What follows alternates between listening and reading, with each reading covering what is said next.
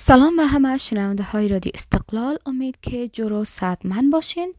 دکتر ملیحه خالقی هستم همان کننده برنامه های دفتر مادران برای سالها دوستای عزیز امروز در رابطه به فاصله گذاری اجتماعی که چی است و چگونه در قسمت ویروس کرونا مهم پنداشته شده ما در قسمت بحث خواهیم داشت. خب از همه اولتر باید بدانیم که فاصله گذاری اجتماعی به چی معناست. خب ایجاد فاصله اجتماعی یعنی تلاش به خاطر جلوگیری از داشتن هر نوع تماس فیزیکی با دیگران.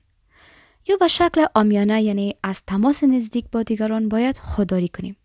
به مکانهای تجمع افراد نرویم هیچ ملاقات را باید انجام ندیم و اگر واقعا ناچار هستیم که باید بیرون برویم پس باید که فاصله دو متری را با افراد دیگر حفظ کنیم.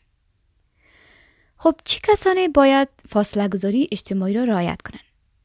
همه افراد از جمله افرادی که در معرض ویروس کرونا قرار نگرفتند اینها لازم است برشان تا رعایت فاصله اجتماعی را در نظر داشته باشند. این اقدام به طور مداوم بوده و مدت زمان مشخصی برای رعایتش وجود ندارد. معنای رعایت حداقل دو متر فاصله با افراد دیگر به خاطر پیشگیری از انتقال ویروس کرونا است. همچنان رعایت فاصله باید با هموتاقی ها و گروه های کوچک دوستا در زمان شیوع ویروس کرونا ضروری است که باید در نظر گرفته شود. برای رعایت فاصله اجتماعی چی اقدامات باید انجام دهیم؟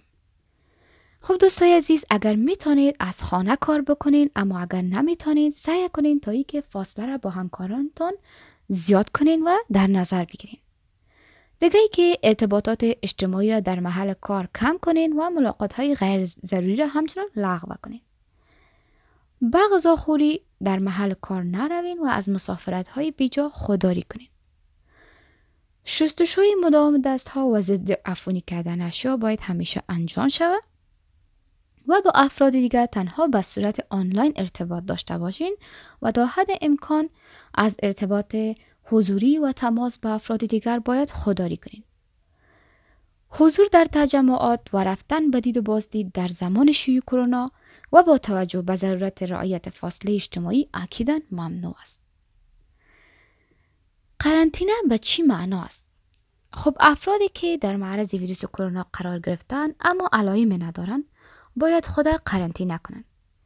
این اقدام باید حداقل 14 روز متوالی انجام شود تا از سلامت فرد و مبتلا نبودن با ویروس کرونا اطمینان حاصل شد.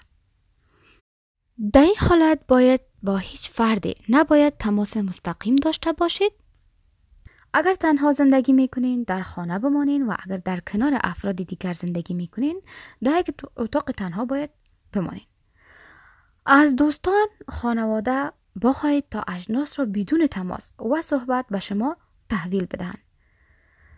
از موارد دیگه که برای حفظ احتیاط و رعایت فاصله با دیگران باید انجام شود ذخیره کردن آب و مواد غذایی تا حد امکان و ماندن در خانه و ترک نکردن آن تا جایی ممکن است خب رعایت فاصله 4.5 متری با دیگران و رعایت فاصله 2 متری با اعضای خانواده یا هم متاقی ها اقدام بسیار مهم است که در پیشگیری از ابتلا سایر افراد به این ویروس کمک می‌کنه.